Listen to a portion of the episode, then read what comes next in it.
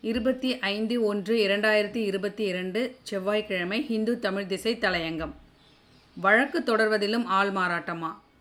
சென்னை உயர்நீதிமன்றத்தின் மதுரை ஆயத்தில் தனி நீதிபதி அமர்வின் முன்னால் சமீபத்தில் விசாரணைக்கு வந்த ஒரு வழக்கு நீதிமன்ற நடைமுறைகளில் கவனம் கொள்ள வேண்டிய ஒரு பிரச்சினை குறித்த முன்னெச்சரிக்கையாக அமைந்துள்ளது.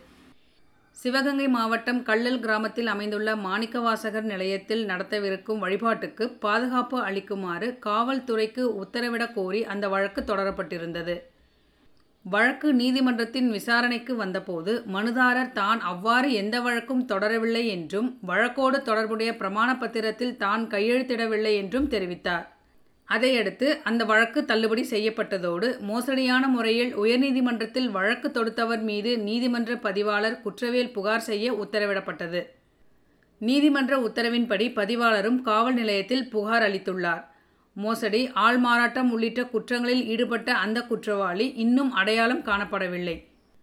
வழக்கின் பொருண்மையோடு தொடர்பில்லாத மூன்றாவது நபர் வழக்கு தொடர்வதை பொதுவாக நீதிமன்ற நடைமுறைகள் அனுமதிப்பதில்லை. உச்ச நீதிமன்றத்திலும் உயர் நீதிமன்றங்களிலும் தொடரப்படும் பொதுநல வழக்குகளின் போதும் கூட வழக்காடும் உரிமை கோட்பாடு கவனத்தோடு பரிசீலிக்கப்பட்டே விளக்குகள் அடிக்கப்படுகின்றன.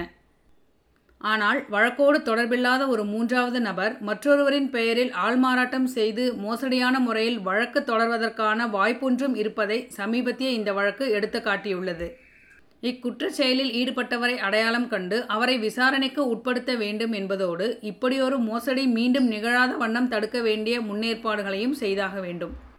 மேற்குறிப்பிட்ட வழக்கின் உத்தரவில் புகார்தாரருக்காக ஆஜரான வழக்கறிஞரின் பொறுப்பு என்பது தம்முன் கையெழுத்திடப்பட்டதற்கான சாட்சி என்ற அளவில் மட்டுமே குறிப்பிடப்பட்டுள்ளது. மூத்த வழக்கறிஞர்கள் தாங்கள் வழக்காடும் தரப்பினர் அனைவரின் அடையாளங்களையும் நினைவில் கொள்வது இயலாத ஒன்று. என்றாலும் நீதிமன்றங்கள் அனைத்தும் வழக்குகளால் நிறைந்து வழியும் நிலையில் நீதிமன்ற அலுவலகங்களைப் போலவே வழக்கறிஞர்கள் அலுவலகங்களும் சில பொறுப்புகளை ஏற்றுக்கொள்ள வேண்டும். அவற்றில் வழக்காடும் தரப்பினரின் அடையாளச் சான்றுகளை சரிபார்ப்பதும் முதன்மையான பொறுப்புகளில் ஒன்றாக இருக்க வேண்டும். உச்ச நீதிமன்றத்தில் வழக்கு தொடர்வதற்கு புகார்தாரர் அவரது மாவட்ட எல்லைக்குள் பதிவு பெற்றுள்ள ஆணையுரை செய்து வைக்கும் ஆணையர் ஒருவரது முன்னிலையில் தனது பிரமாணத்தை அளிக்க வேண்டியது கட்டாயமாகும். உச்ச நீதிமன்ற வழக்குகளில் பின்பற்றப்படும் இந்த நடைமுறையை உயர் நீதிமன்றங்களுக்கும் கீழமை நீதிமன்றங்களுக்கும் கூட விரிவுபடுத்தலாம்.